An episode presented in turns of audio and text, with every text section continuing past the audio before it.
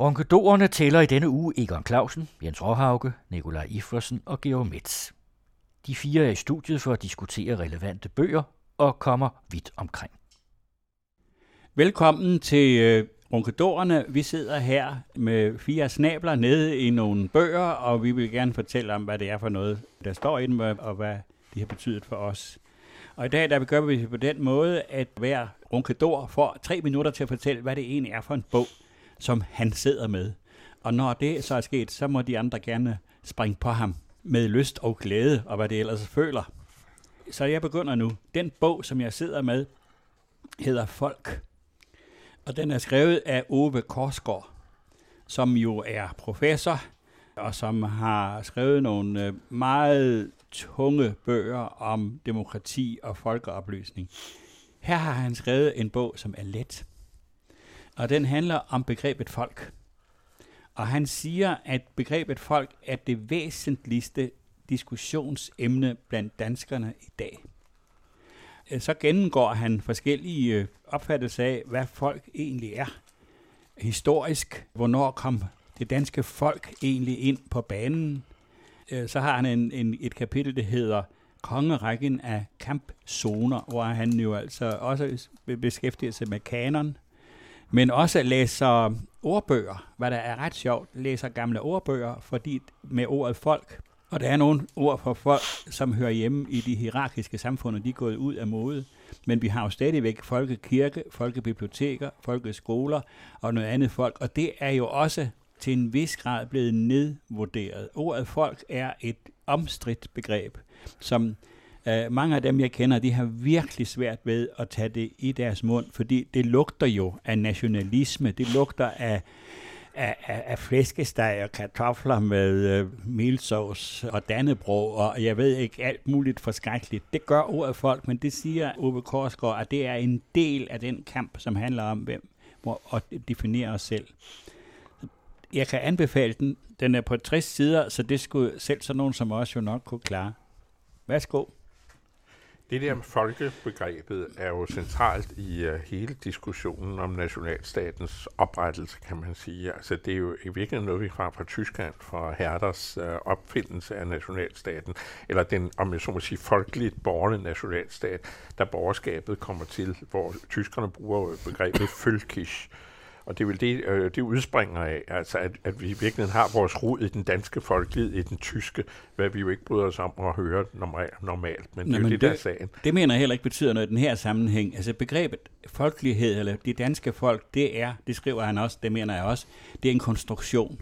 Det er noget, som, som især, især borgerskabet om i 1850 ophævede til en universel sandhed.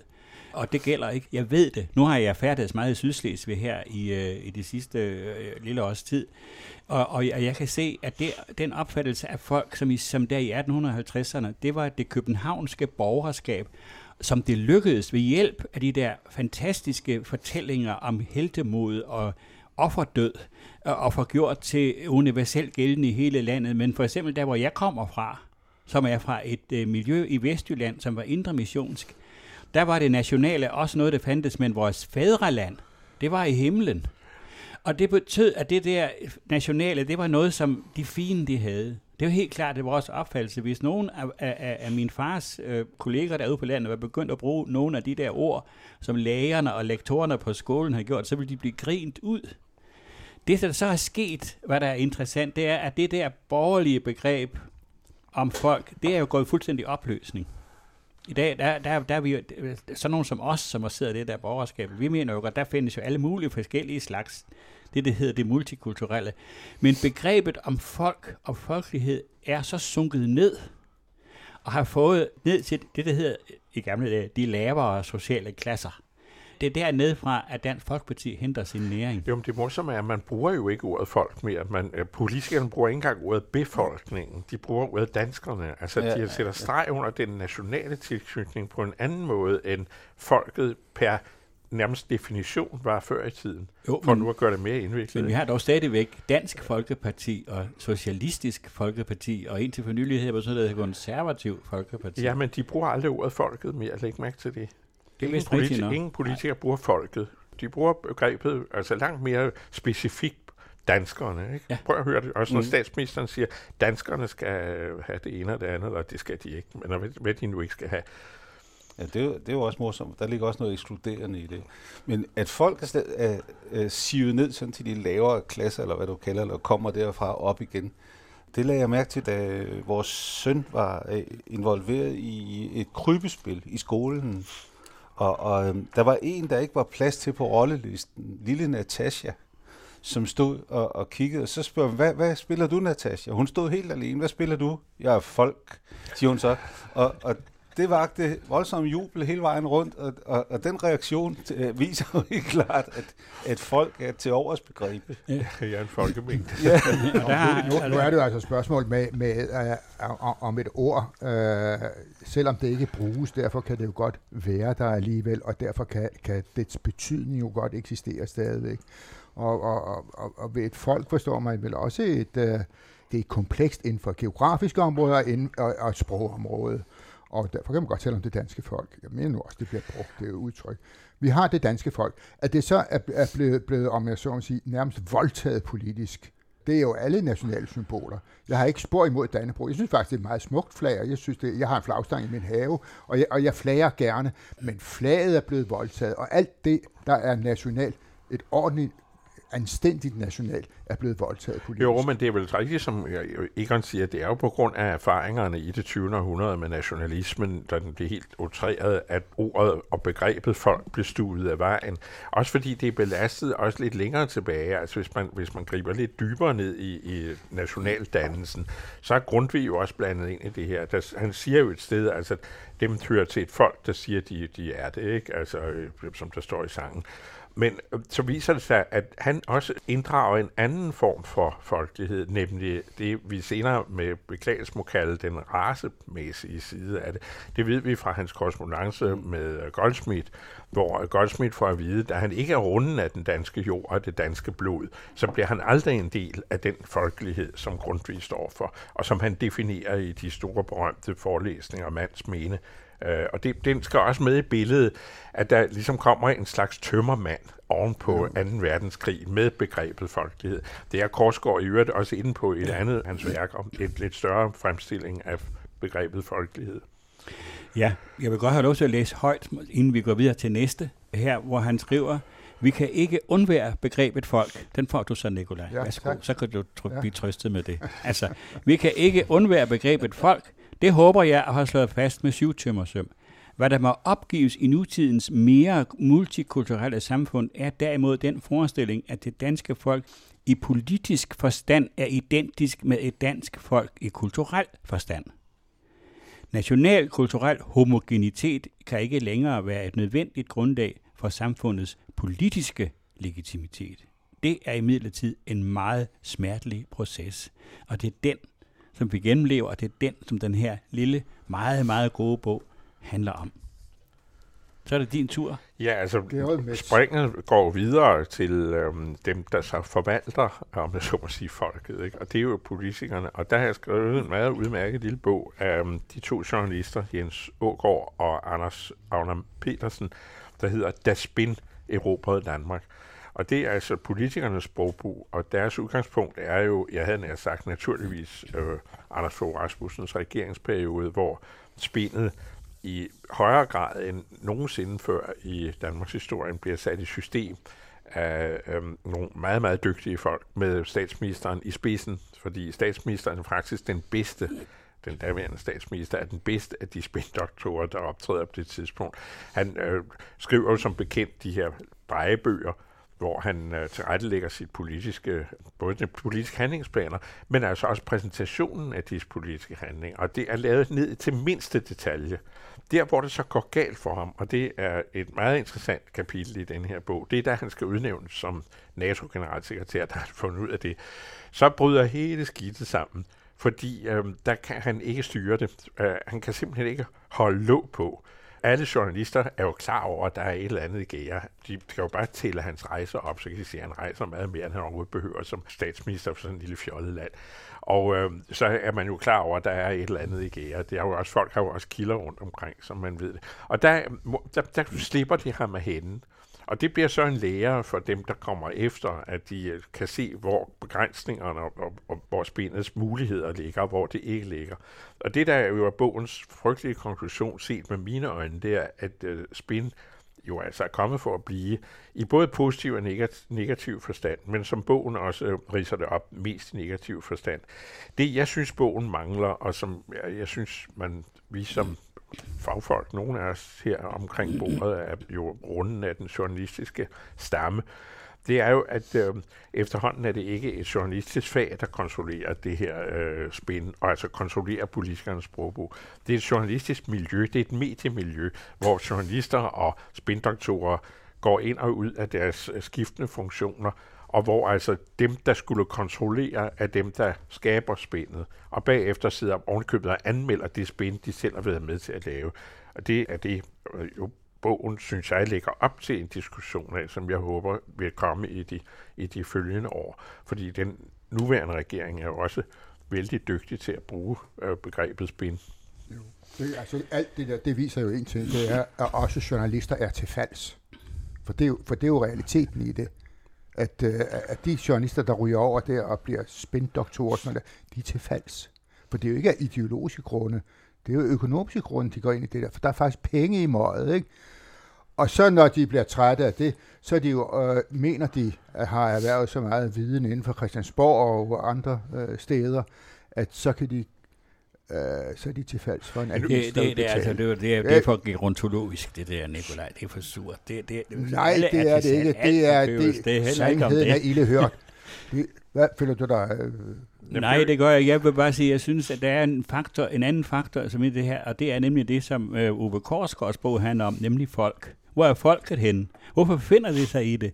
Hvorfor, hvorfor kan spindoktorerne, øhm, som de hedder, jeg ved ikke, hvorfor hvor, hvor, hvor det lægelige skulle være i det, siden det hedder doktor, men hvorfor, hvorfor, hvordan kan de komme afsted med det? Vi har jo set, hvordan Jamen, politiske partier, Venstre for eksempel, han nu har optrådt i en rasende opposition til forslag, som de selv har indført for et år siden.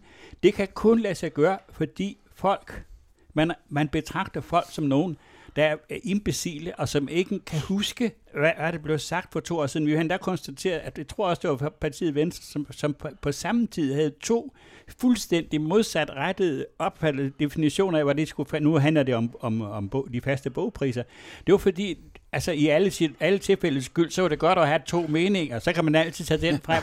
Når de der spindoktorer har sådan et frit spil, som de har, så er det fordi, at der er ikke en kritisk masse ude i det, som vi i gamle dage kaldte folk, som kunne sige, ah, ved du nu hvad, for, ja, det er jo ikke, for to måneder jamen, siden, der sagde du... Egon, det, det, folket har jo ikke stemme på den måde. Dem, der svigter der, det er jo journalisterne. Det synes det, jeg ikke. Jo, det, jo, det er det, det, det, det, gør det, men det er ikke det væsentlige. Hvordan, og det, der vil jeg give Nikolaj ret, at det, der jo så sker, det er jo, at øh, spændet bliver bedømt, og ikke handlingen. Altså, det, du ser det jo i de her programmer med Mogensen og ham, den anden, Christiansen, ja. der begge to er gamle spindoktorer, at de sidder jo og diskuterer spin. De diskuterer jo meget, meget sjældent, de gange jeg har set det i hvert fald, diskuterer de jo meget sjældent substansen i Jamen, de her forslag. det er fordi spin, det er magt. Ja, og det er derfor, det er så spændende. Ja. Det er ikke, det er ikke for, det er magt, Nicolaj. Det, magt er altid det mest spændende. Ja, det, det er samtidig er mere spændende end sex. Altså, ah, nu. Ej, nu er vi okay, jeg ved godt, det nu synes jeg godt. Nu er vi jo oppe i årene, men, nej, altså, det, det,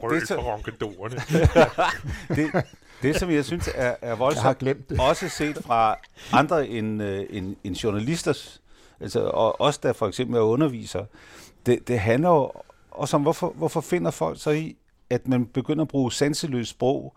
Hvorfor øh, det her overvælske øh, sprog, som det, det er jo spændets kerne, at man, at man finder nogle begreber, så, som er så løgnagtige, så det skriger til himlen. Og, der kunne jeg da godt tænke mig, at nogle journalister gad øh, skyde det ned, fordi øh, de er gode til Jeg kunne godt tænke mig for eksempel en regel i medieforliget om, at ingen spindoktor måtte blive ansat i, i licensbetalte medier i, i en karensperiode på 10 år.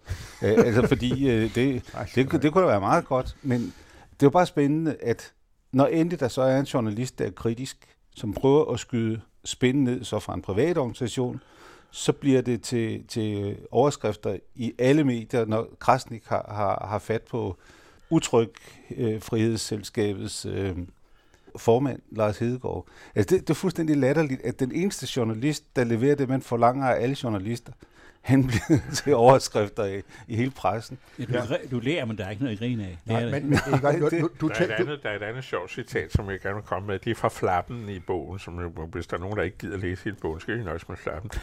Anders Fogh Rasmussen kom ud til journalisterne, og det er altså efter, han er blevet, det er blevet kendt, at han er blevet NATO's generalsekretær. Fogh Rasmussen kom ud til journalister, og en sagde til ham, du har jo løjet, du har hundredvis af gange sagt, at du ikke var på vej væk. Vi holdt alle sammen vejret i spænding. Hvad ville der nu komme? Men så sagde få bare, jamen altså, sådan er det jo. Hvis man vil have en af de vigtigste topposter i verden, så må det jo være sådan.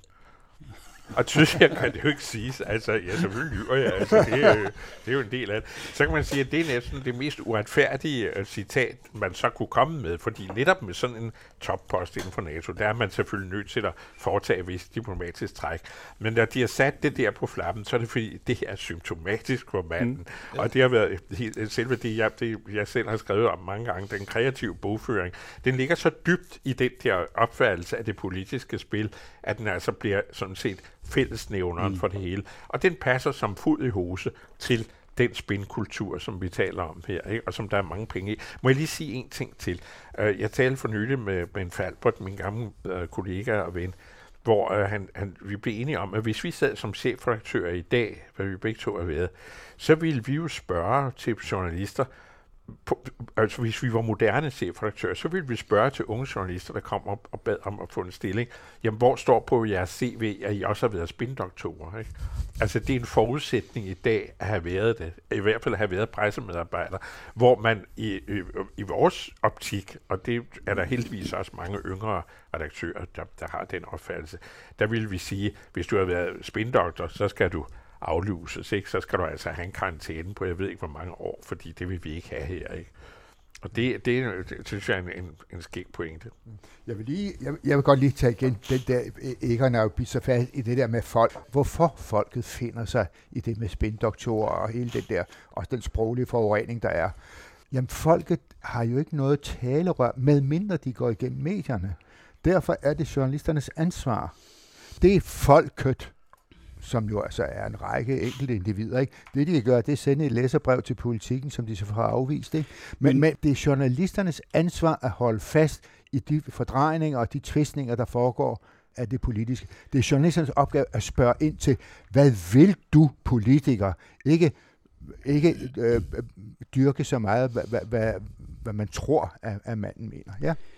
Nikolaj, jeg er også i den situation, at jeg rejser ret meget rundt i landet. Jeg bliver inviteret af det, som hedder folkelige øh, foreninger af mange slags. Og der kan jeg se, at for, for bare 20-30 år siden, der var de politiske partier, de havde jo deres lokale afdelinger, hvor der sad øh, mange gange nogle rigtig kloge folk, som øh, styrede det, og hvor de diskuterede politik. Dengang der havde man også en anden kommunestruktur hvor der var mange flere involveret i udøvelse af politisk magt. Altså vi har reduceret, eller man har reduceret antallet af de folkevalgte med er det to tredjedel, også i, øh, i Fogh Rasmussens periode. Det vil sige, at der er en lang række af de organer, som vi før kaldte for de folkelige eller folkevalgte organer, som er blevet sat ud af kraft. Jeg tror simpelthen, at når spindoktorerne de har så stor indflydelse, så er det fordi, at der mangler simpelthen det derude. Det er der ikke mere. Det synes jeg er helt fantastisk trist. Jo, men øh, det har jo ikke så meget med det at gøre, med, med at spindoktorerne, øh, hvad skal vi sige, at, at, at man er følgeagtig over for spindoktorer og, og politisk togsnak. Jo, det er fordi folk, de sidder der, de har ingen, de har ingen mulighed for at gøre erfaring, eller den, lo- lokale eliter. Nå, det er det, journalisterne skal sørge for. At, at, Nej, det er ikke at, journalisterne, der skal sørge for det, det er folk. Og vi er jo faktisk tilbage ved Natasha, folket er ensomt. Ja. Ja. Det står også helt, at det er det. Ja, okay. Så laver vi et folkeparti. Nå, og jeg har også undskyld, jeg har da også samtidig rejst hjem om aftenen, og så har jeg truffet en politiker i toget, eller i flyet, eller sådan noget, ikke? Og så bliver politikerne samtidig misundelige på sådan nogen som os, jeg gætter også på, at det er som er ude, hvor vi kan godt have sådan en 80-100 tilhører, ikke? og de har måske været til møde i, i vejen, ikke? og der sad der 12 mm. øh, i deres lokale partiforening, ikke? og de var alle sammen, det var formand og næstformand og så videre. Ikke? Jeg forstår det. Men altså, det mener jeg, at vi som folk selv har været med til at gennemføre. Nu sidder vi så Men med smerten ikke og noget ved, at der er noget ulækkert i det her spin. Altså, Meget, hvis man ser ja. med folkemødet i, på Bornholm øh, deroppe, der, der stod jeg og kiggede her sidste gang, så står øh, en eller anden interviewer fra TV2 og interviewer øh, Claus Hjort Frederiksen, som jo har begået forbrydelser uden at blive dømt, og Magnus Heunicke, og så står Christiansen og Herren Mogensen. Så står de som sådan to fluer, der venter på en hundelort ved siden af, ikke også? Og, og, og det er bare, de er de eneste tilhører til det der. Ja, Det, det er bare ikke til at holde ud, den der øh, kultur, der er opstået. Nå, Ja, nu skal det- vi høre, Det er, nu, meget, det er en meget billedskabende debat, det her. Kan det jeg rigtig godt, ikke? Men, Ja. men altså, nu, nu har vi været igennem det her, og nu skal vi høre Jens. Ja, Nu er det din tur. og jeg har, har en bog, fået som- noget, som slet ikke er sandsligt. Det er en videnskabelig bog, som er udgivet på Aarhus Universitetsforlag, som handler om teknologiforståelse på skoler og hospitaler. Og når jeg har taget den med, så er det ikke, fordi den er let læst. Den er faktisk irriterende svær at læse, og, og derfor får den selvfølgelig alt for lidt indflydelse, men det er godt stof, der er i den. Hvad sker der, når nu alt bliver digitaliseret i vores verden? Folket bliver jo øvrigt også digitaliseret. Men det her det handler om, at man får teknologi ind på skoler og hospitaler. Øh, Der er sådan en tradition for, at man tror, at der er nogen, der er fuldstændig vilde med det her, og eksperter på det, og så er der nogle fodslæbere.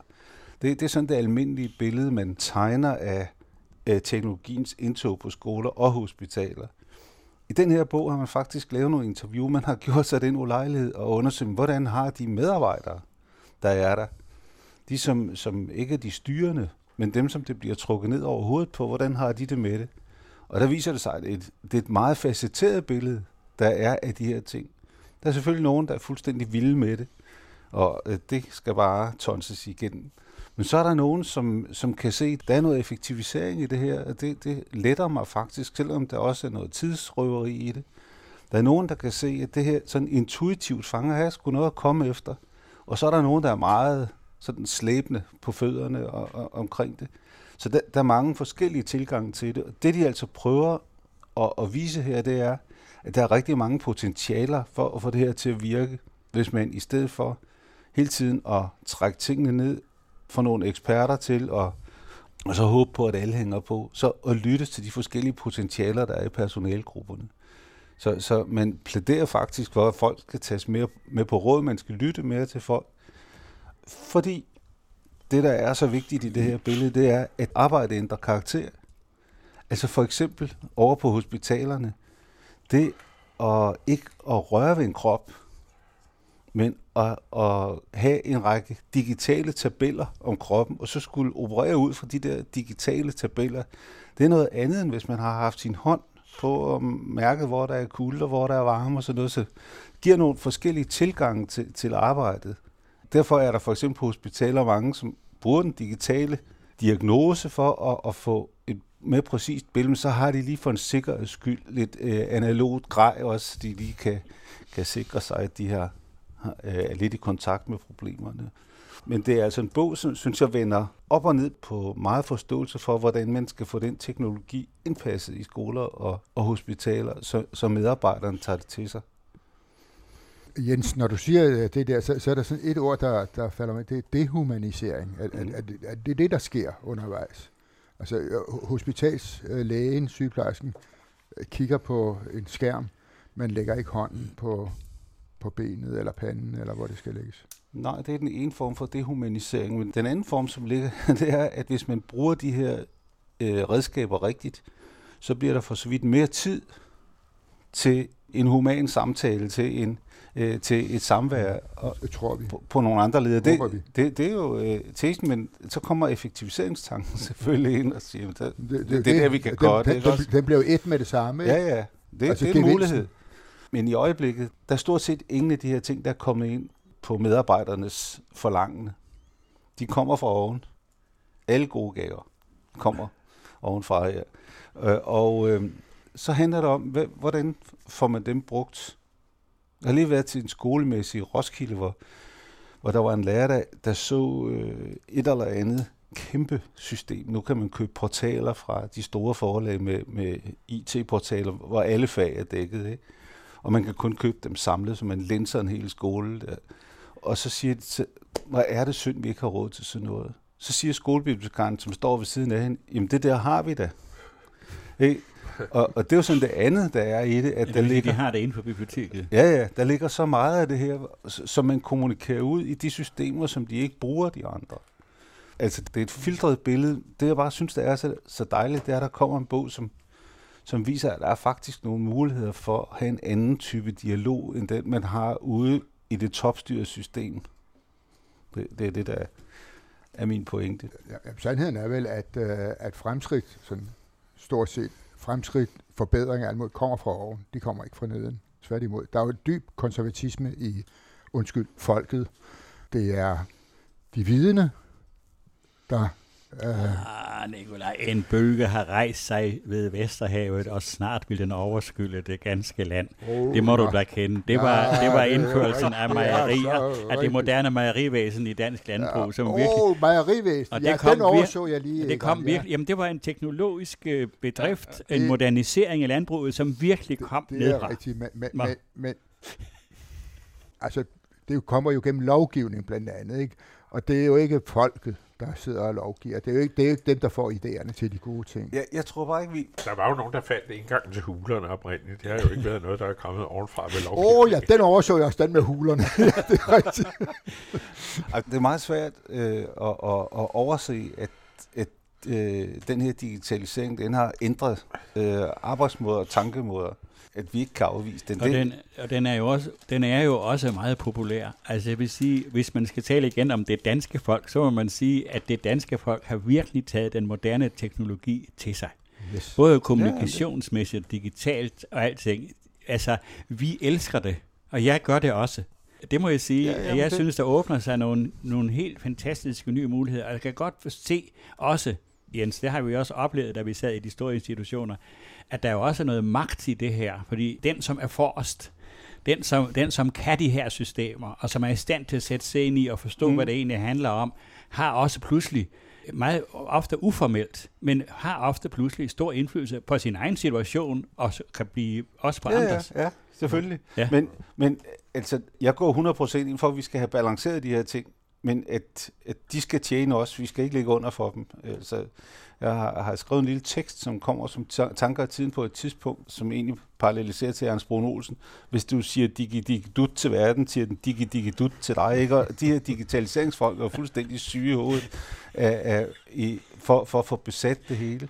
Men jeg har siddet på et øh, fattigt universitet i Malang i Indonesien, hvor min kone underviste, og set, hvordan mobiltelefonerne hjælper alle de her øh, unge kinesiske studerende, der er der, for de har ikke noget papir. Men de affotograferer alle tavler, og alt, hvad de kan, det fotograferer de med deres mobiler, så de har, de har øh, et helt års øh, undervisning i, i, øh, i filosofi, det har de liggende på deres, som, som noter på deres mobiltelefon. Der er så mange muligheder i det her, som Jo, men, du, ved du hvad, Jens, vi kan, vi kan bare tage en ting som øh, øh, iPad'en. Uh, jeg har selv fået en iPad, og det, det Han er faldet til iPad'en, det, det det, det, det, jeg er Ja. faldet til iPad. Det er vidunderligt. Som, nej, men, men, men det viser sig jo, at ældre mennesker, som ikke er, øh, hvad skal vi sige, øh, gearet til, til moderne teknologi og sådan noget, de kan bruge iPad'en, fordi øh, for, for mange ældre mennesker, der er det meget svært at forbinde det der med, at man bevæger en mus med hånden, og så en lille en, der, der fisser rundt op på en skærm. At de to ting hænger ikke sammen, så derfor kan de ikke styre en, en almindelig computer. Men iPad'en kan de, for der er det fingrene, der, der ordner det hele. Det synes jeg er, er interessant, og så er det jo et enormt morsomt instrument at have mellem hænderne. Nicolai, nu sidder du med en analog bog, Jeg sidder med en analog bog her, ja, og, og den, den er tyk. Den er tyk. Den handler i allerhøjeste grad om folk af, mange forskellige slags. Det er øh, den hollandske journalist Gert Mak, der har skrevet en bog, der hedder Europa, en rejse gennem det 20. århundrede. Og jeg vil sige, at hvis man kun køber én bog om året, så vil jeg anbefale, at man køber denne bog. Det er et fremragende værk. Gert Mark, han øh, var journalist på øh, en øh, avis, der hedder Nieuwe Rotterdamse Courant. Og øh, i 1999, der lavede han en aftale med sin, sit blad, at nu øh, rejste han øh, rundt i hele Europa i et år. Og de betalte gildet under forudsætning af, at der hver eneste dag kom en artikel på forsiden, et rejsebrev, kunne vi kalde det, på forsiden af avisen. Og det gjorde han. Og det er alle disse rejsebreve, der nu er lavet om i en bog for ja, nu nogle år siden. Og her, den her, det er faktisk, øh, er faktisk et par år siden, den, eller halvandet års tid siden, den udkom, den her bog. Og nu kommer et nyt oplag, fordi den er blevet flået væk, og det forstår jeg godt. Det er journalistik på et højt niveau. Men det er jo en Europahistorie, han skriver. Af Europas historie fra år 1900 og frem til i dag, set gennem Gert Max oplevelser ved at rejse rundt, og de oplevelser, de samtaler, han har undervejs, perspektiverer han de begivenheder, der er sket i Europa i den tid. Det er klart, at når en journalist begynder at begive sig ud i det at skrive historie, så er akademisk uddannet historiker, så er de på vagt.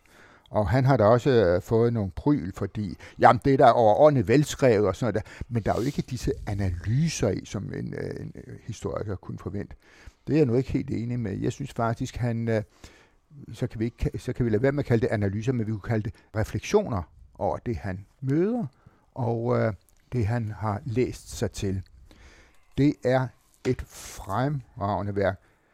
Han er også blevet honoreret doktor ved Amsterdams Open University, så, så der er jo så nogle historikere, som synes, han er meget god. Nu må jeg lige sige, det er jo sjældent uh, mangel på analyser, man som historiker brokker sig over, når journalister skriver historie. Det er jo mere altså, brugen af kildemateriale, altså hvor er primærkilder og sådan noget, lige hvor, hvad er vægtningen af kildemateriale. Det er jo mere det, der normalt bliver ballade over. Jo, men så er det jo det, at uh, for, for historikerne er det jo det, at når han udvælger kildemateriale og vurderer kildemateriale, så analyserer han det jo også. Ikke? Gert Mark gør meget nøje rede for hele sit kildemateriale. Om bag bogen er der en meget, en meget velskrevet måde, at, at øh, også en lidt moderne, en amerikansk måde at øh, gøre rede for, for, hvordan han har brugt kilderne. Hvordan har han gjort det?